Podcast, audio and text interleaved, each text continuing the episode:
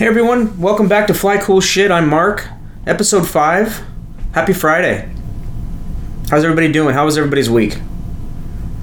Mine was uh, just about the same as it always is right now. Um, actually, I'm, I'm still in my riding clothes. I, I went for a nice long ride today on my bike. Beautiful day in California. A little warm, a little breezy, but uh, it's been a pretty nice week.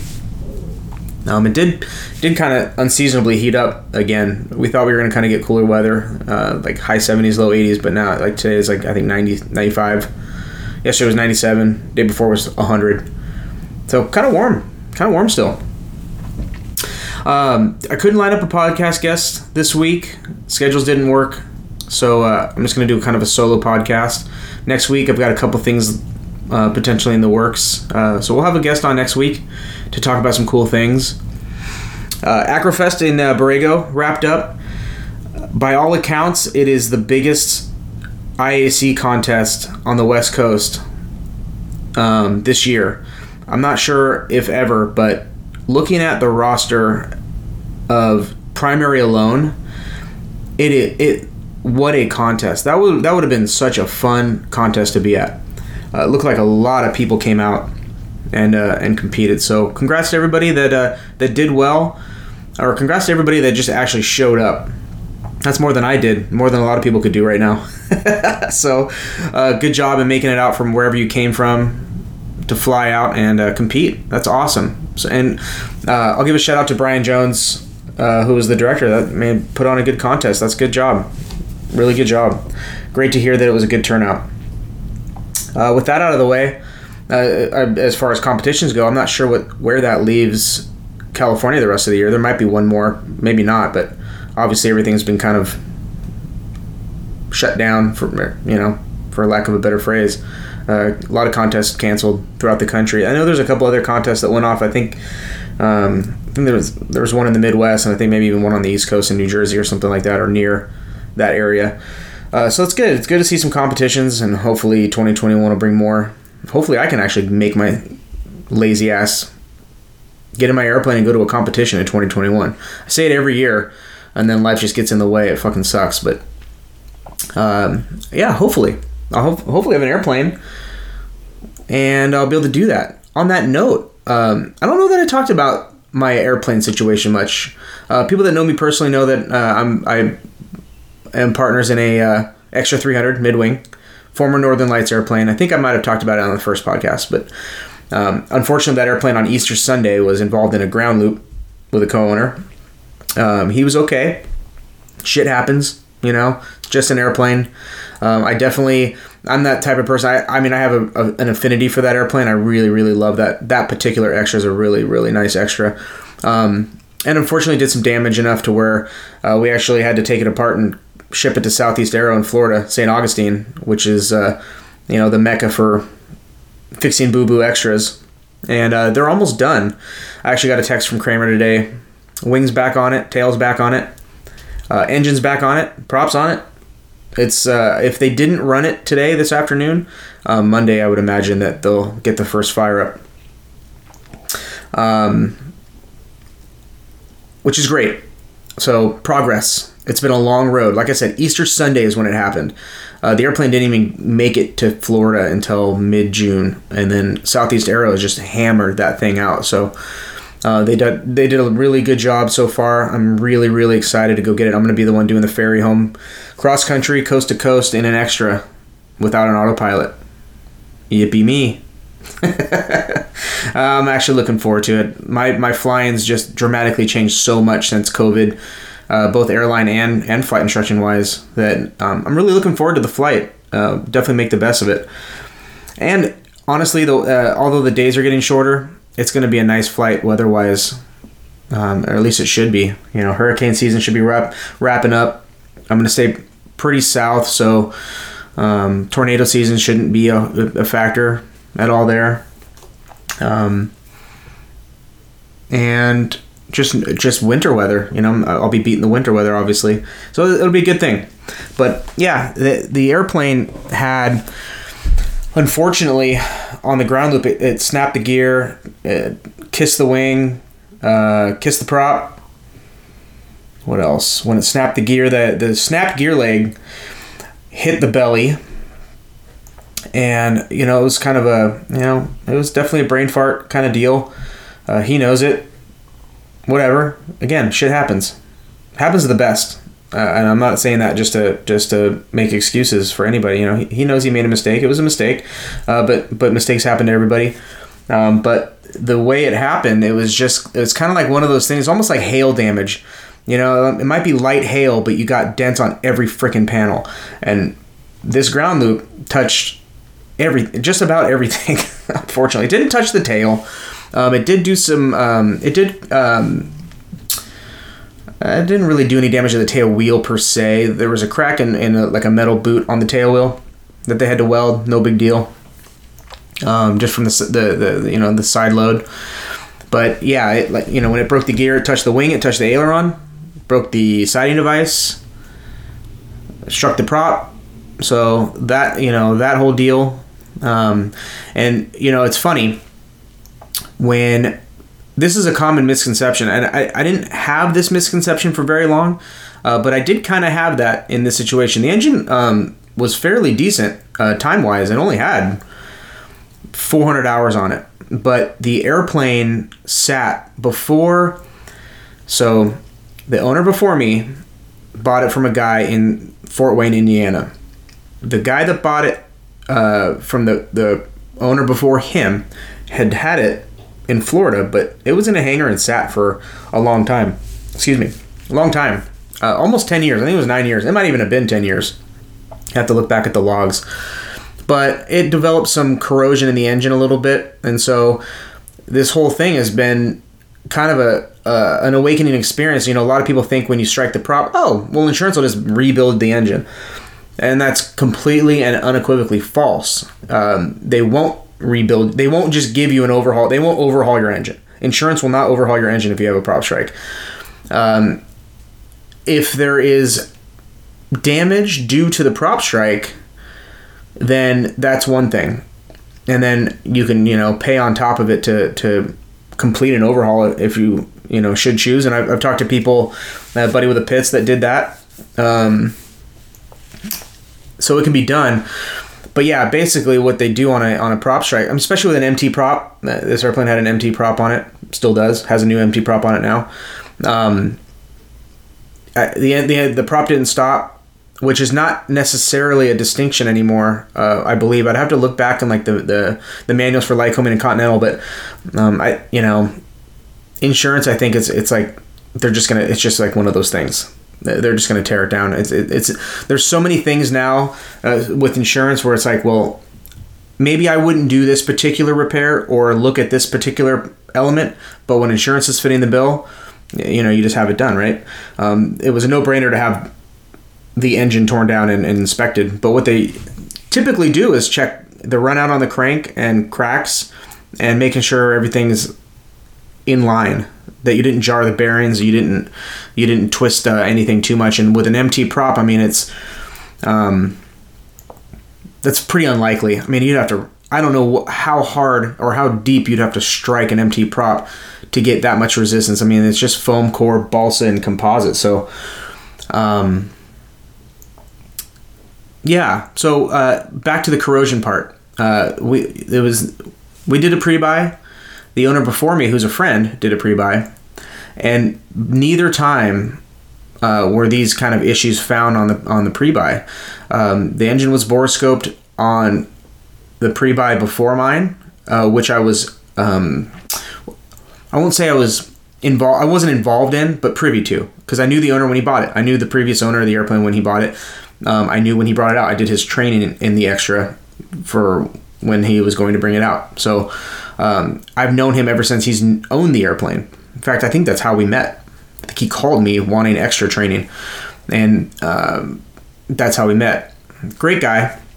Um, but fast forward to we did an annual this year, uh, owner assisted annual with a, a, great IA who is well versed in the extra world, um, has built extras and and and served uh, as a kind of a co-mechanic or or a mechanic, one of several mechanics on some airshow teams. So uh, that involved extras. and so he he's well versed and he borescoped the engine. I watched them borescope the engine, and we looked at everything, and, and everything looked really good as far as what you could borescope. But unfortunately, there was a little corrosion on some rods and the accessory gears just from sitting for so long. So that kind of hit us in the wall a little bit, and you got to come out of pocket for that on an insurance claim uh, because that had nothing to do with the prop strike. And so it's one of those like it's it's been um, financially it's been hard because the last thing you want to do in a situation like this is come out of pocket for it, especially when you didn't do it, right?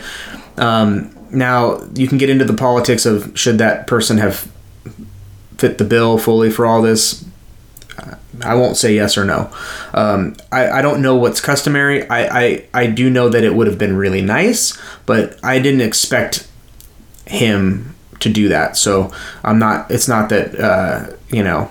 There's no bad blood or anything like that but it sucks. It sucks when you know the world's kind of going through a financial shit mess, and you got to come out of pocket for an airplane that you didn't hurt, and that that you really admire. You know, I love that airplane. Um, but anyway, I'm really glad to get it back. So we had to we had to come out of pocket for some engine work, which is is what it is. But the engine's going to be really really nice now. Um, wing got uh, you know it's all repaired. Everything is is kind of wrapping up, and so it was nice to talk to. Uh, Kramer today, and, and instead of getting the text messages of like, "Hey, we found this," or because that that did happen, there was about a two month span where I, I every time he would text me, I would I, my body would shake. Um, but uh, you know, we're getting to that point now where it's like, "Hey, how do you want this set up?" or "Hey." What would you like to do with this? And so we got to uh, chat today about you know, about setting up the spades, which is great because the spades were off. And and you know he's like how'd you have it set up before? How do you want to do it now? You want p strips? And so uh, that was a real fun thing to talk about uh, getting getting that initially set up and then and then you know i'll fine tune it when i get it home. But yeah uh, first engine runs hopefully was today if not monday um, they were really hoping to fly it today. It just didn't quite have all the panels back on it. Um, Kramer had a uh, t- he had a his wedding anniversary. I forgot what number it is, but happy anniversary, Kramer. Uh, he he kind of went off for a few days and and and had a nice anniversary getaway. Uh, but when he came back, the airplane wasn't quite put together as much as he'd hoped. So um, the hope was kind of to fly it today, and he's I think he's going to do the first flight on it, and then maybe Doug will fly it at Southeast Aero. Um, so yeah, I'm excited. I'm really excited to get this airplane back. Uh, I've got several people wanting to fly.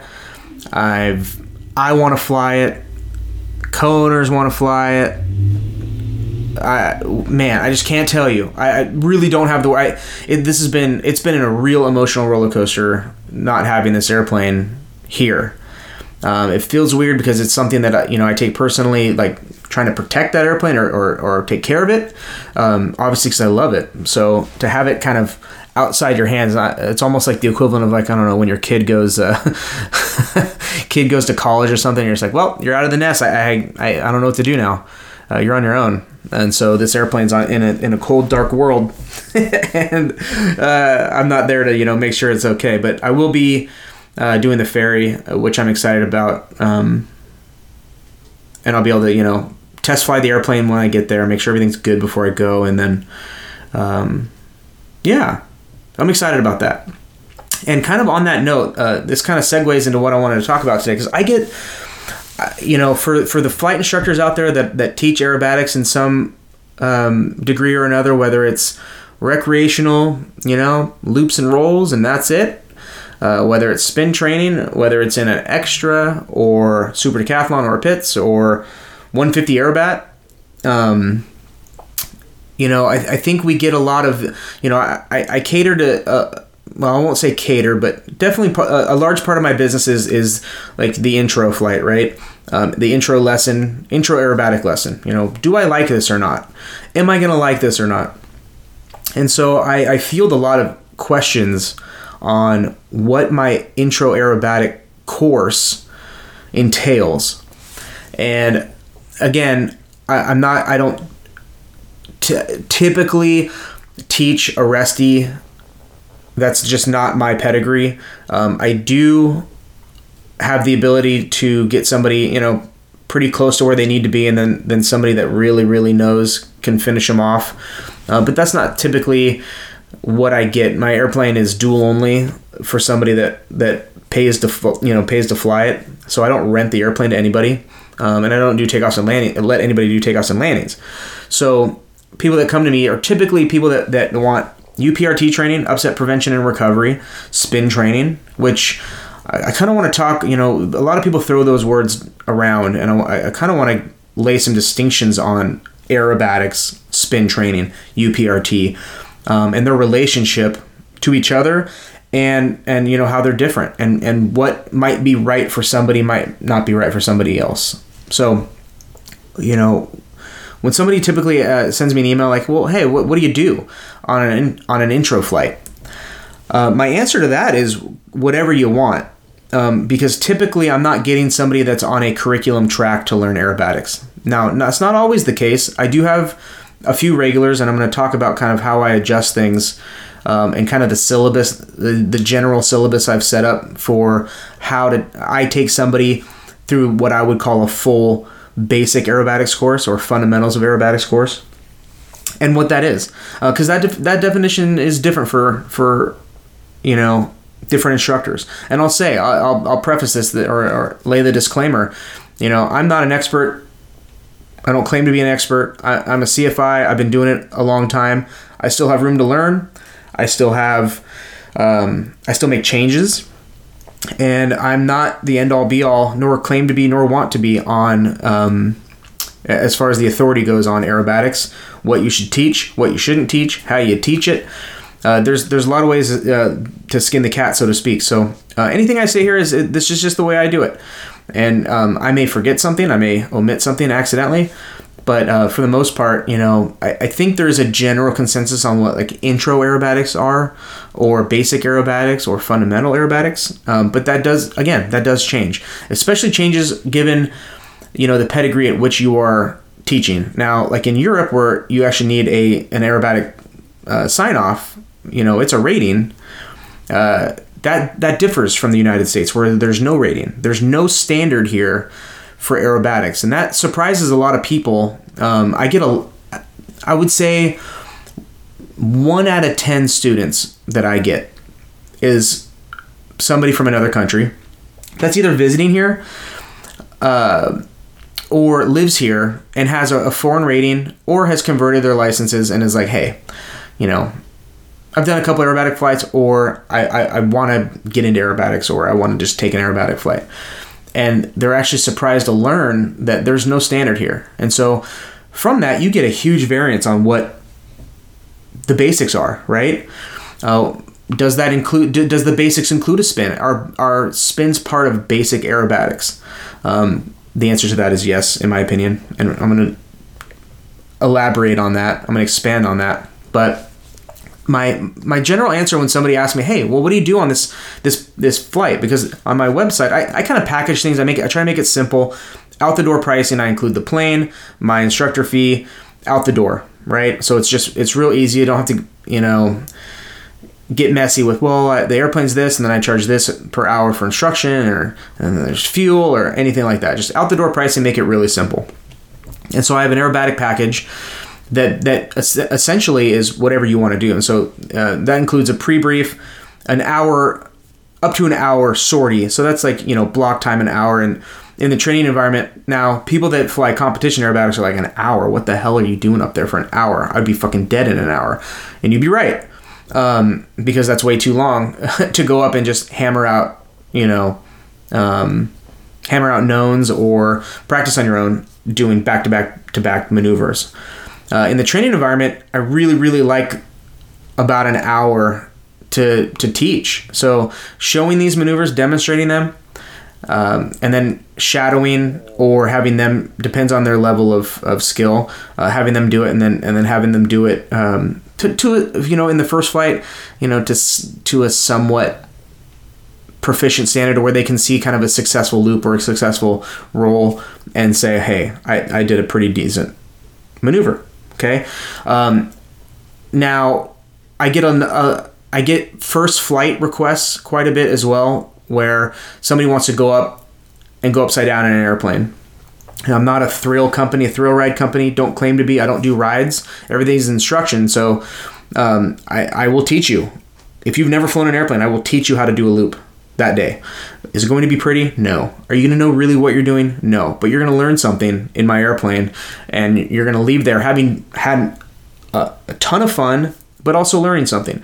So on those packages, it's really I really don't have a curriculum on on what aerobatics you want to do. It's kind of like what what you want me to do, and then show you. Um, and not everything. I don't. You know, it's like I'm not going to do. Not going to demonstrate outside snaps and then have you do them on your first flight ever.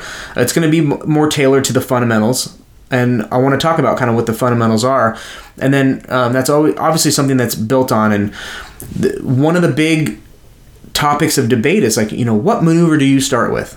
What do you start with when you're teaching somebody the fundamentals? What do you start with? Because you know the failure modes of some of these maneuvers, although the maneuver is benign, the failure mode could be deadly. Um, not even to be cliche about it. Um, they could they could be deadly. So when I get the student that is asking for an intro to aerobatics course, hey, I I'm a private pilot. I got 200 hours. I'm to buy an RV or I'm to buy a Citabria or I'm to buy a Pitts or I'm to buy an extra and I want to learn aerobatics so when I pick up this airplane I can go do aerobatics. Here's where I start.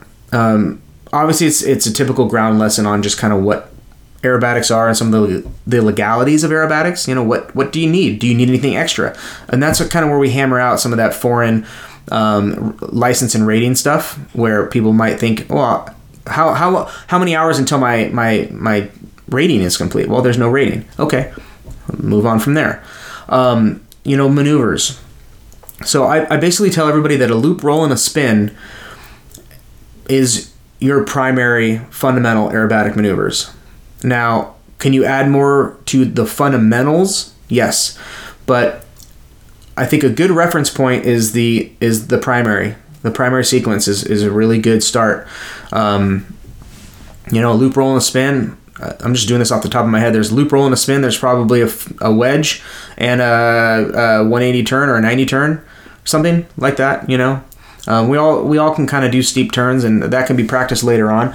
But as far as uh, maneuvers that are completely foreign to you uh, for the first time aerobatic pilot, a loop, a roll, and a spin are a really really good place to start.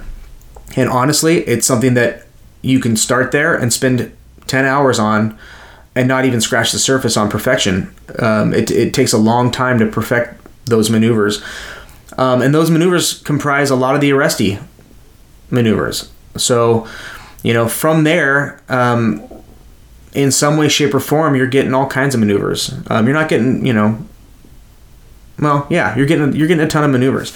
So that's kind of where I start.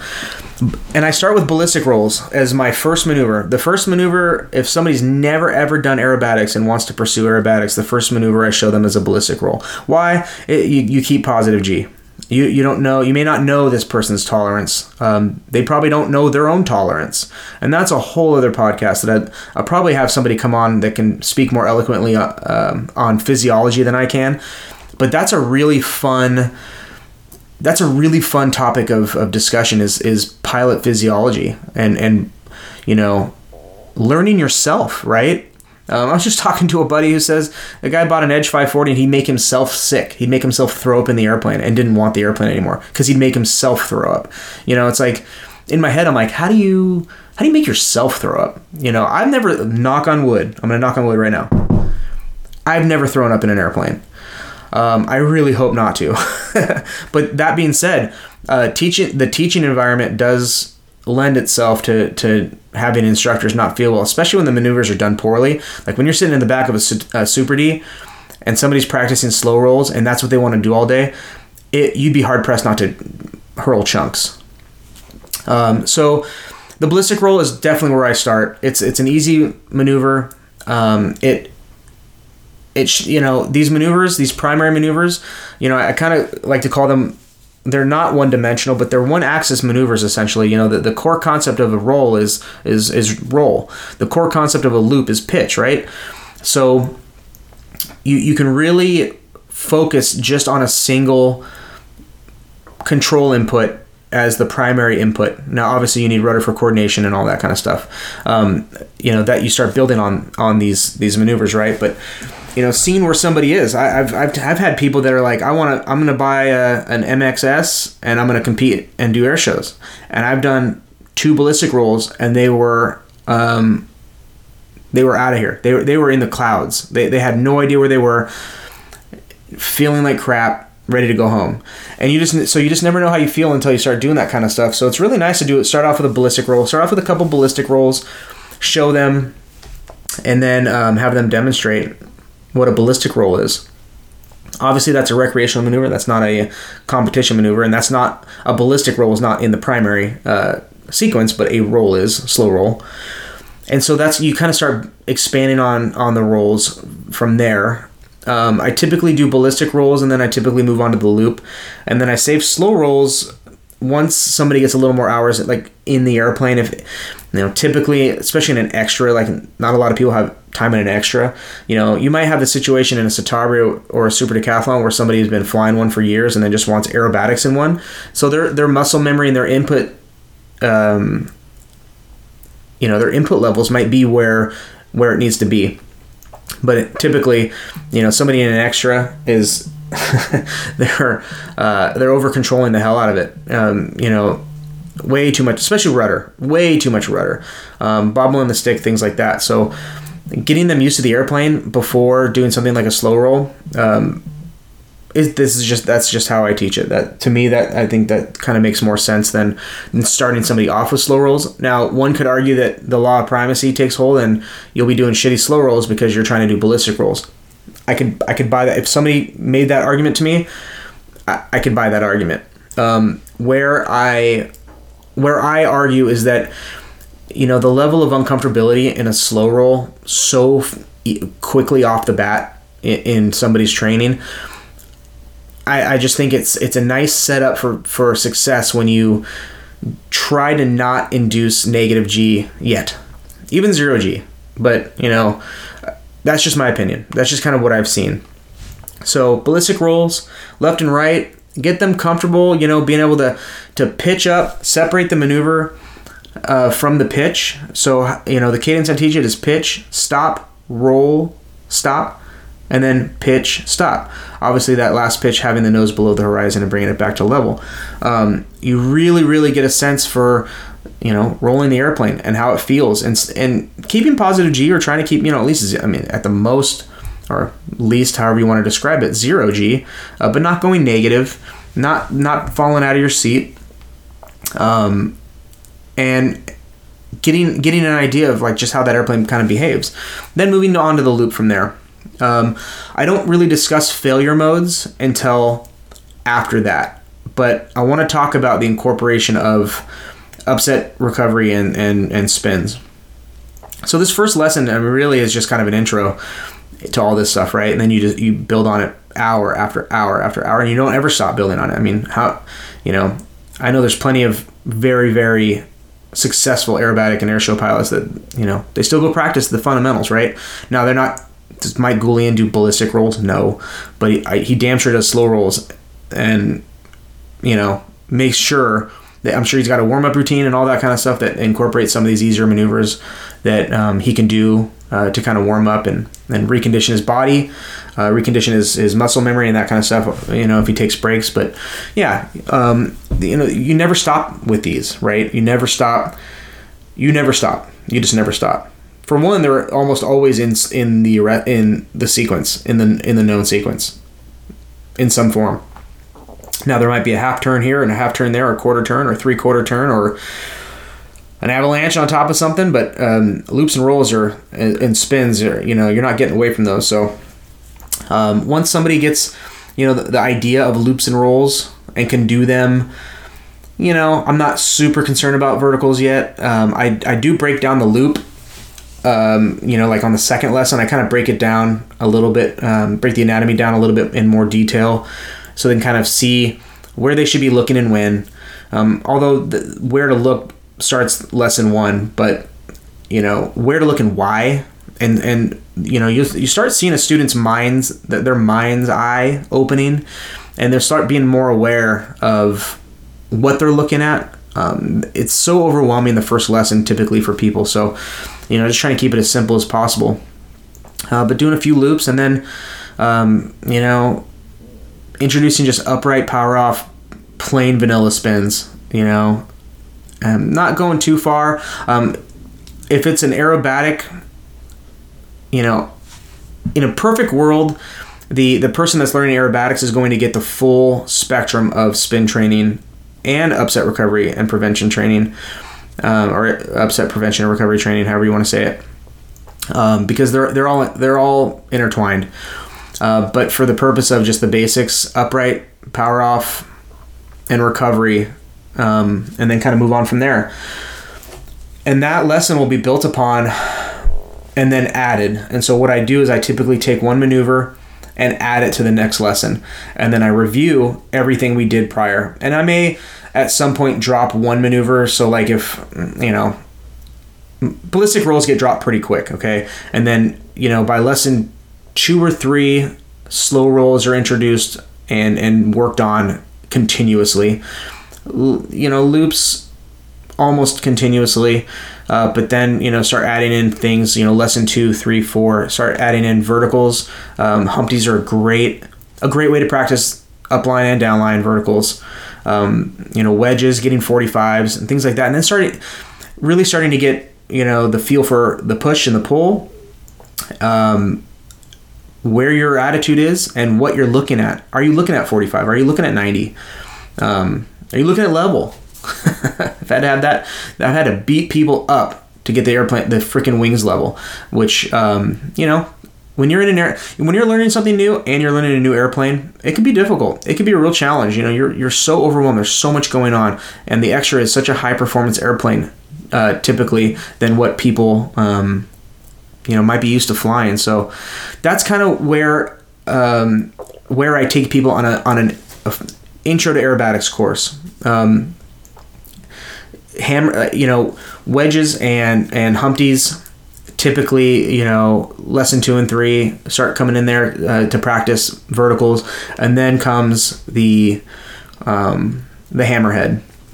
Around the hammerhead time, if we haven't already, a lot of people book. They'll book like, "Hey, I want to do aerobatics and I want to do spin training," and so I get a lot of these people that that may not they may not take all these maneuvers and may not continue aerobatic training, but they want to do aerobatics to see it and they want to do spin training to see it.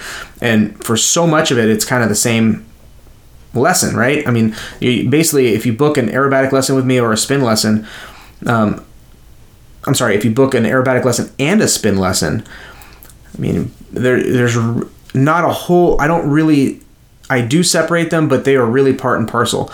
And so I want to talk about uh, upset prevention and recovery and, and how it relates to aerobatics. And then I want to talk about spin training and recovery and how that relates to aerobatics. And one thing that I find interesting, I was actually talking um, to somebody about this and just kind of popped the question of, you know, what do you see as an aerobatic pilot? And this person's on the U.S. team.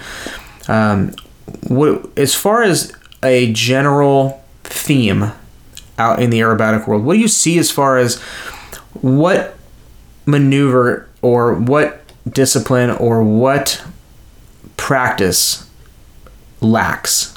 Meaning you know do people do people stop or or get sloppy practicing a, a given maneuver or a given um, you know safety protocol things like that? You know um, i won't even get into parachute etiquette on this podcast um, or this episode today that's a great one in fact, I may try to get Alan Silver on to do to do that. But you know, practicing egress is one of the no. We never do that, right?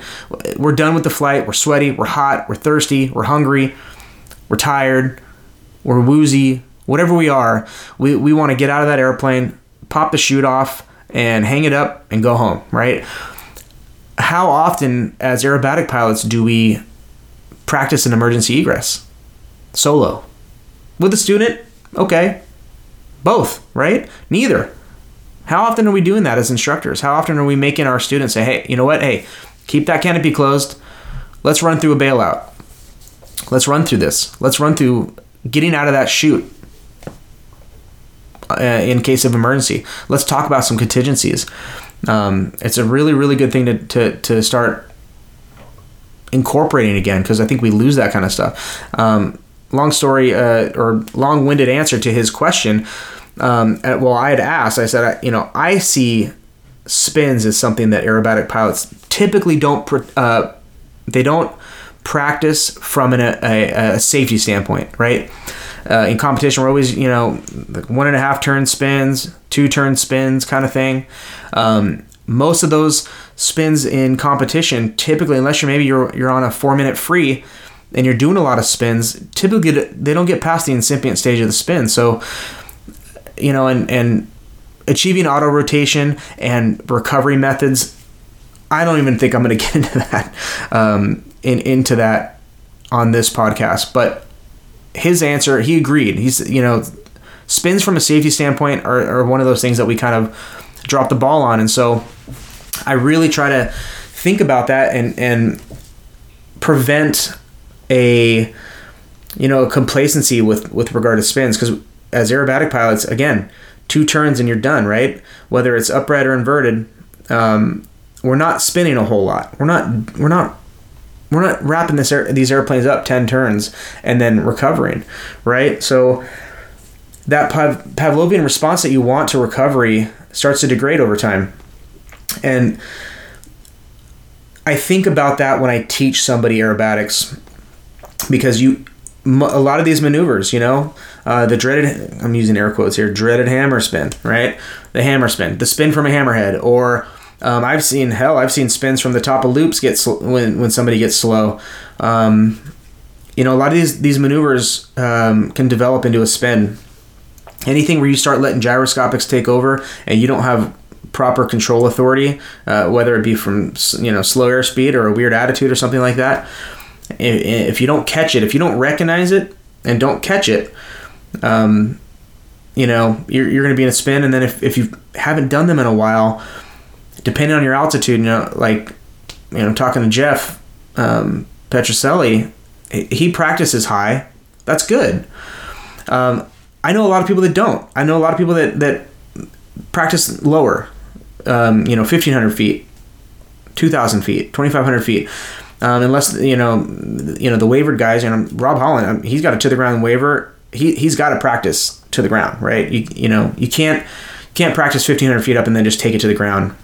Um, so when you practice at these lower altitudes, you know, 5,500 feet, 3,500 feet, you get into a spin, you've, you've got some time to play. At 2,000 feet, an inadvertent, uh, uncommanded spin from a maneuver, and and you were shocked by the onset and and the development of that spin, you're already a step behind, right? Because as, as aerobatic pilots, we're always forcing that spin in you know in a competition form, practicing um, a sequence. You're forcing that spin. You know it's coming. You know exactly where it is in the sequence, and you know exactly how many turns you have to do. And for all intent and purpose, that is not a fully developed spin. It's not, and it's not a real. It's it's really not. I mean, you'd let go of the controls, and the airplane would just fly out. Um, now, whether it would do that in a fully developed spin is a topic for another podcast. But I really try to focus a big emphasis on upset prevention and recovery and spin training when it comes to aerobatics. And I think a lot of people do, but I it's interesting. People that have done aerobatics before are wondering why I give briefings and ground instruction and um, procedures for upset recovery when it comes to aerobatics. I think there's a theme, especially in competition aerobatics, where everything is so pre orchestrated and uh, planned, right? Well, how could you possibly have an unusual attitude? Everything's planned, right? Um, but we all know energy management um, can bite us in the ass, can bite us square in the ass. If we get it, get something wrong, we entered at, at the wrong speed. We you know we thought we saw 160 and we saw 130. You know, would that be enough to get something weird going on? Maybe. Um, but in the civilian world, you know, the recreational world, you you're you might be teaching somebody that has an RV and is just literally is just going to be that person doing you know, loops and rolls. And those maneuvers could be deadly. Um, I've had three students. I'm trying to think in my head, sorry. Uh, at least three, four. Okay, I could four students over the past maybe two years that have called me or emailed me or texted me frantic almost shivering after they just got out of this airplane because they Googled spin training in the area and found my website and have scared themselves shitless in an airplane trying something they shouldn't have been doing and almost killed themselves. Um, I actually did spin training for a guy who ripped the tail off of a, of a uh, King Air, ripped the uh, right, I think it was the right vertical stab off of a skydiving King Air. Um, no shit. Um, and his call to me was like, "Hey, my company would like me to get spin and upset recovery training." Yeah, it's that's that's a good idea. That's a really good idea. um, and I've gotten those quite a bit. So I, I really do kind of focus my my instruction to people that you know are going to be taking these to lightly aerobatic airplanes and they're not going to be in the competition environment so they're going to be people that uh, take their friends up and want to do ballistic rolls one of the things I hate about even showing somebody a ballistic roll, granted, you're not teaching somebody a slow roll in an RV. Most RVs, some RVs have inverted systems, but a lot of them don't. Um, so you need to keep positive G. So you're teaching them ballistic rolls. Well, if they forget to pitch up one day and they they're hauling ass and they really let that nose drop, and I've seen it time and time again when I'm teaching people is they do not bring the nose up and they pitch they pitch into the roll. Well, you've now just basically introduced a split S with full power, and that's a really dangerous situation because depending on your your next two movements, uh, could be fatal. You could rip the wings right off an airplane like an RV really, really quick, and it's happened. So, I really emphasize getting upset prevention and recovery training of, of learning you know, if you got yourself in that position, which I, I put people into that position, I, I essentially split S it um, and leave about eh, 30 degrees of bank out, so uh, out from inverted. So some sort of, you know, bank in there, upside down, nose low, high speed. And, you know, teaching the path of least resistance of, of how, how do you recover that airplane? um, you know, and start teaching these sequences, right? We, we do this in spin training of pair, right? Power idle, ailerons neutral, rudder opposite, elevator. I teach elevator neutral just because of doing inverted spins. I don't I don't teach elevator forward. I teach elevator neutral. Um, just so you, if you're upside down, you don't you don't have to think about which way to go with the stick. Just if you go to center, if you do a positive movement to center from both aft or forward to center, um, you're going to be good. But um, teaching these things um, on how to recover these airplanes from from unusual attitudes, unload, roll, stabilize power, recover. Um, that'll get you out of a lot of these unusual attitude situations that that you know people are starting to rip wings off. Um, that that's that's a huge energy management um, skill set in air, with aerobatics, right? Because we mess up, we make mistakes, and learning how to how to correct those mistakes without putting undue stress on the airplane, on the airframe, on the engine, uh, via airspeed, um, or or load or G, right? Um, don't load the airplane up too much. Or there might be situations like in an extra where you kind of want to keep it loaded to prevent your airspeed from from climbing. That's kind of an advanced topic and, and, and is specialized to people that have you know high G airplanes, high energy envelope airplanes. Um, but yeah, I, spins are one of those things where I think as a safety maneuver we lack. We, we don't practice. We don't go up and practice 10 turn spins and the recovery. Um, and I think we, we need to kind of, we really need to shift into that mindset. And I, I teach uh, people that do aerobatics that, that that plan on owning an airplane, you know, go incorporate these things. It's I, I equate it a lot to like the calisthenics, you know. It's like or, or you know some some exercise that you hate doing, but it's like you know it's a necessary evil. It's like go go out and spend 20 minutes spinning. Go do some spins to the left and the right. Do a flat and an, and an accelerated spin, um, and practice your recoveries and make sure you're good. You know, um, it's just one of those things that if you don't use it, you lose it, and it's it, it's You you might be good for years. You might never ever get slow on a maneuver, and then one year, one day, one maneuver, it just happens. And I actually had a buddy, aer- aerobatic pilot, was just he was in the back seat of an RV. Front seat guy owned the RV. And he's like, "Hey, you mind if I roll it?" And he's like, "Yeah, you know, I I, I, got aerobatic training. You know, I, I do loops and rolls in this thing all the time." And so my buddy was like, "All right, sure." No shit. Rolled with no pitch. This is and he wasn't doing a slow roll. He was doing a ballistic roll. Got to about 120 degrees of, of bank and said, "Oh shit," and pulled. And my buddy obviously reacted quickly and was able to fly out of it. But there was also um, the pictures. I think got kind of scrubbed from from the internet. But uh, there was one. It was I think it was an F eighteen guy in an RV with a buddy. Did the same exact thing, and they no shit.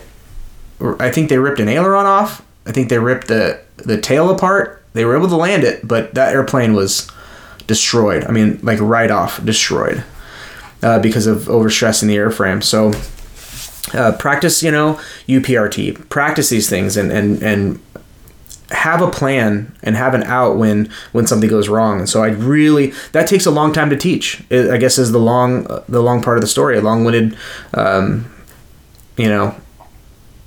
Long story short, it, it, takes it takes several hours. I mean, it, ten hours to learn loop, roll, spin, hammerhead, upset recovery, and and and the the flavors of spins, even just upright and doing that stuff to proficiency, to a safe proficiency, not necessarily competition level proficiency, but safe proficiency, uh, 10 hours, uh, that's not unreasonable at all. And so thinking about that and expanding on aerobatics, I mean, it takes a long time to really get these maneuvers down, but get th- that really is the encompassment of, of fundamentals, um, basic aerobatics. And upset recovery, um, upset prevention and recovery training and spin training that that that that's a fundamental. That really is a fundamental. Uh, you, you really got to learn you should know how to recover from any attitude um, that you put yourself in with aerobatics because that's that's what we do right? Um, not to be cliche but they're unusual. These are unusual attitudes. Everything is unusual in aerobatics we're weird. It's usual to us but it's uh, you know it's we're departing the normal bounds of, of, of kind of flying an airplane. So we may get ourselves into something that we've never seen before, but we have to be able to fix it. There's no there's no other way. There's no there's no other answer other than fix it. You have to fix it. So yeah, that that's why you know when somebody books an intro aerobatic course uh, and wants several flights, they, they get they get spin training and they get upset prevention and recovery training because you have to. And I think most people probably incorporate something to that measure. Um, but it kind of seems funny, you know, like people are like, well, I want all this aerobatic training, and you're teaching me like, you're teaching me how to like recover. Like I'm doing like unusual attitude stuff for my private pilot, which is we expand way beyond um, and way more extreme than than that, right? Um, but they, it's like not a lot of people don't think of it as an aerobatic maneuver because they're not going to go do that with their friends and they're right, and they sh- maybe they shouldn't, but they should know that if they do a maneuver, what's going to happen? What are the failure modes of a loop? What are the failure modes of a ballistic roll? What are the failure modes of a hammerhead? Um, what are you going to see? What is it going to look like? What's it going to sound like? Uh, how much time do you have to react? What is your reaction? And that's that's really important to somebody learning just a couple of aerobatic maneuvers. It's like kind of like the iceberg thing, right? You see the the loop roll and the spin on the tip of the iceberg, and then the bottom is knowing all the failure modes, seeing the failure modes, recognizing the failure modes, learning upset prevention and recovery training, and spin training and recovery, right? And so that is in a nutshell intro to aerobatics. So it's it's really uh, it's not as simple as a lot of people think but you build on that and then you, you have it. Um, you you obviously have to have to practice because it is one of those things that you lose uh, proficiency on, but uh, you you have it. You know that's why it's a that's a foundational skill set to have in aerobatics. Um, from there, you know, from from basic aerobatics. Uh, again, this is like the recreational stuff. Um, you know, do hammerheads, uh, kind of circling back into into into to the progression of lessons, right? Um, so once they once they they and they'll I surprise students. I'm, I'm kind of mean sometimes. Um, I, I will surprise you with an upset.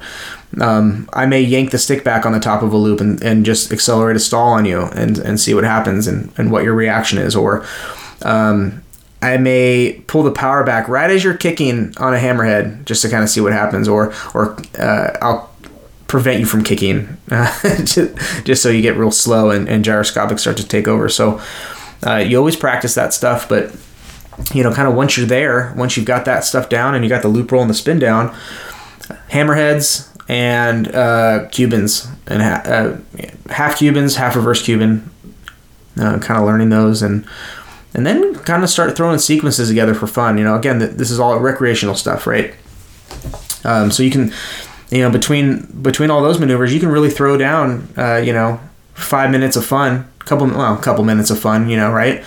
Uh, back to back to back. So you got a loop, roll, spin, hammerhead, half Cuban, Cuban, reverse Cuban, reverse half Cuban. Um, from there, it's it, I would say that probably that probably sums up basic aerobatics is everything I just mentioned. I, I'm trying to think if I missed anything. I don't think I missed anything.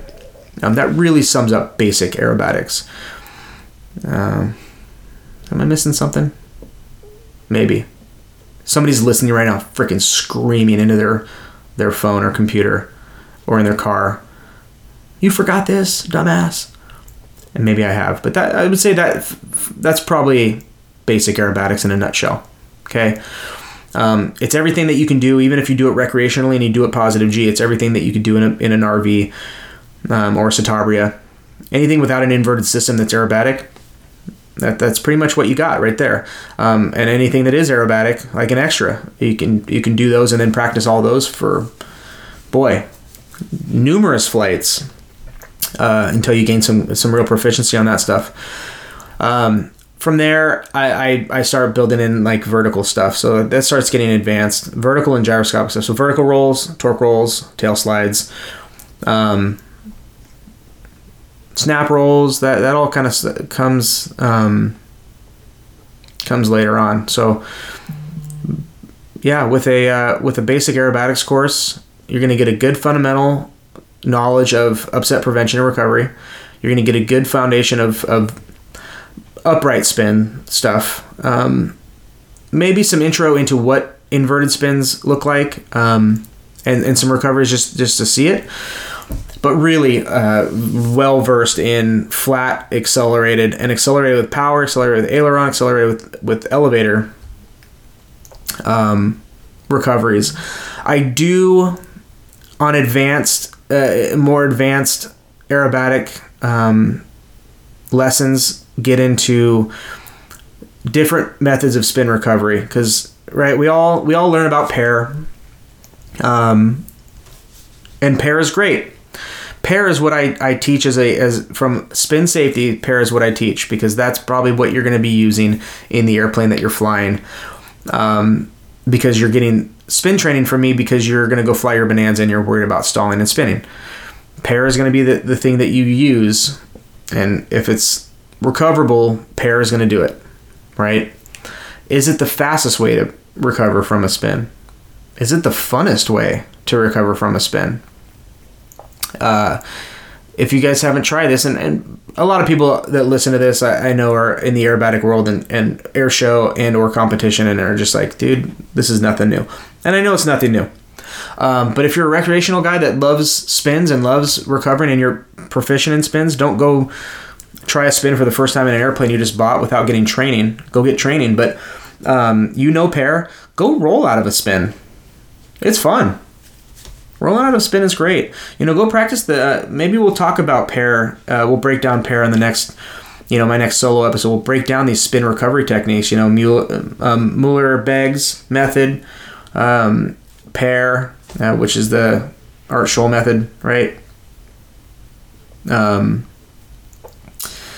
or you know, I guess, uh, well, is it the NASA method? I mean, who really got the credit for his work and, and got credit for that? Um, trying to think. FAA, I guess the FAA method. Yeah, the FAA method of recovering from spins. So uh, there's some different ways to recover from these spins, um, but from a safety aspect of it, you want to be able to, to recover from these these flight regimes that are that are undesirable or uncommanded with a with quick responses, and you want to be able to know exactly where you are at all times. And I'll tell you, I had an um, myself flying an extra. I hadn't done inverted spins in like a long time. For whatever reason, I got into a rut where I was like doing aircraft checkouts and like intro flights and and just wasn't doing for a long time wasn't wasn't doing any outside stuff and I wasn't going out and practicing it. Okay, so it's like the, one of those slow burns, right? Where you look back and like, shit, I haven't done those in a year. That's crazy. And so I was like, well, I'm gonna go out and you know, um, get proficient again because I'm not proficient. And it's funny. I, I did an inverted flat, was fine, and then I was like, you know, I want to I want to wrap it up and and do a uh, inverted, you know, just like some accelerated nose low inverted spins, and um, went into it, and then obviously uh, accelerated spins take longer to recover, uh, especially using the pair method. It takes forever. Uh, but I, am just using the pair method, you know, uh, just practicing, you know, safety recovery protocol, right? The airplane just like didn't want to. It just didn't feel like recovering. It was. It just kept kept wrapping up, uh, even with the power idle, and I had to kick. I had to go from uh, full deflection into the spin to full deflection opposite rudder um, like twice to get it to just stop rotating. And I just remember being like, oh man, that would have really sucked at a thousand feet, fifteen hundred feet, two thousand feet. Um, I was up, I was up at like four thousand feet.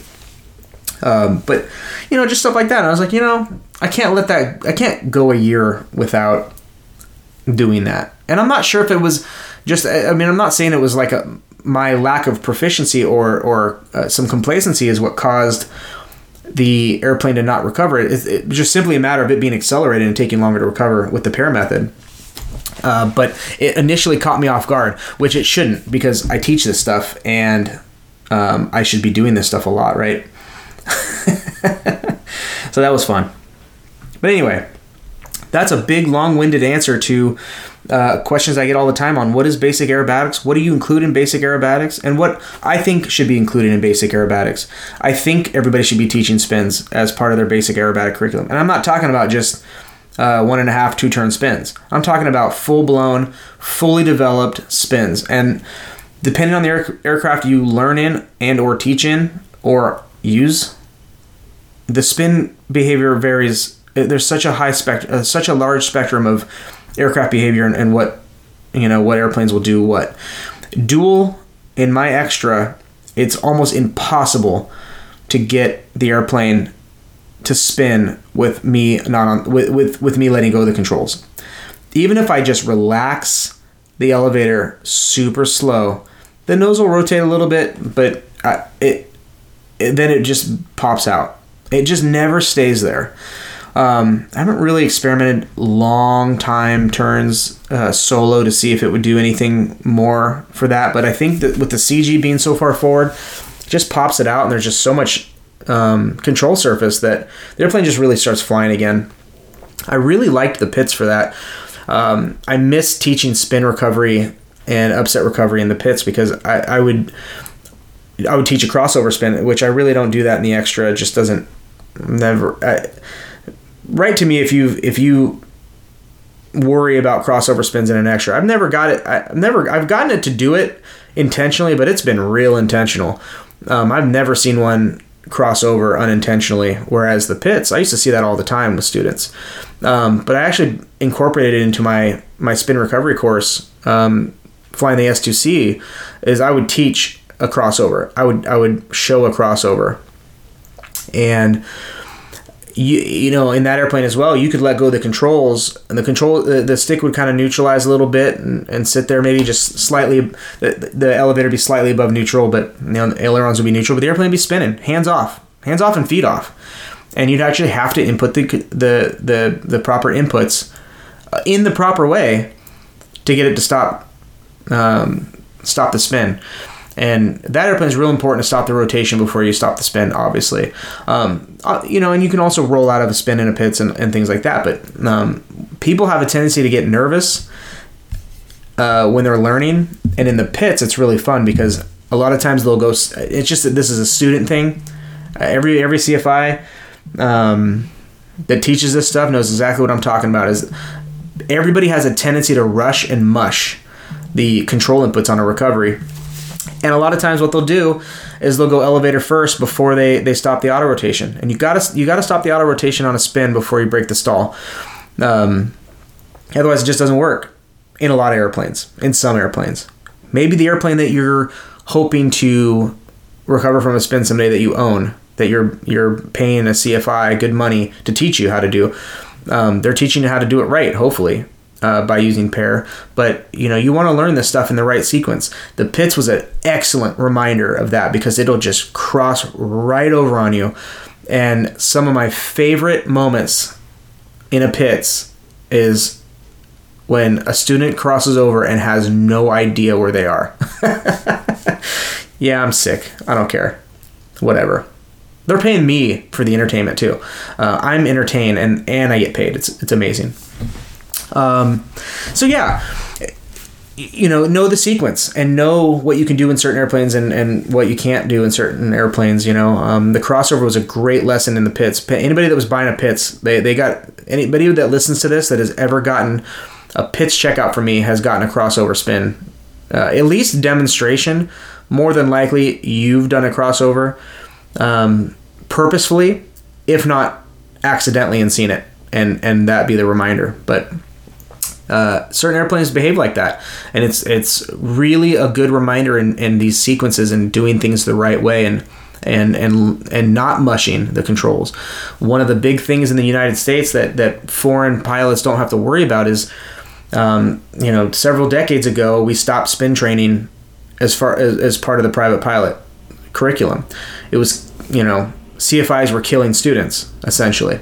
Well, fast forward to well, they've been doing it for last several decades, but uh, even today, 2020, you know, a, a budding CFI, right? Uh, look at or a budding uh, uh candidate, CFI candidate, is is looking to get their CFI, finish it up, start teaching people, and part of that curriculum is a CFI endorsement. I'm sorry, a CFI spin endorsement.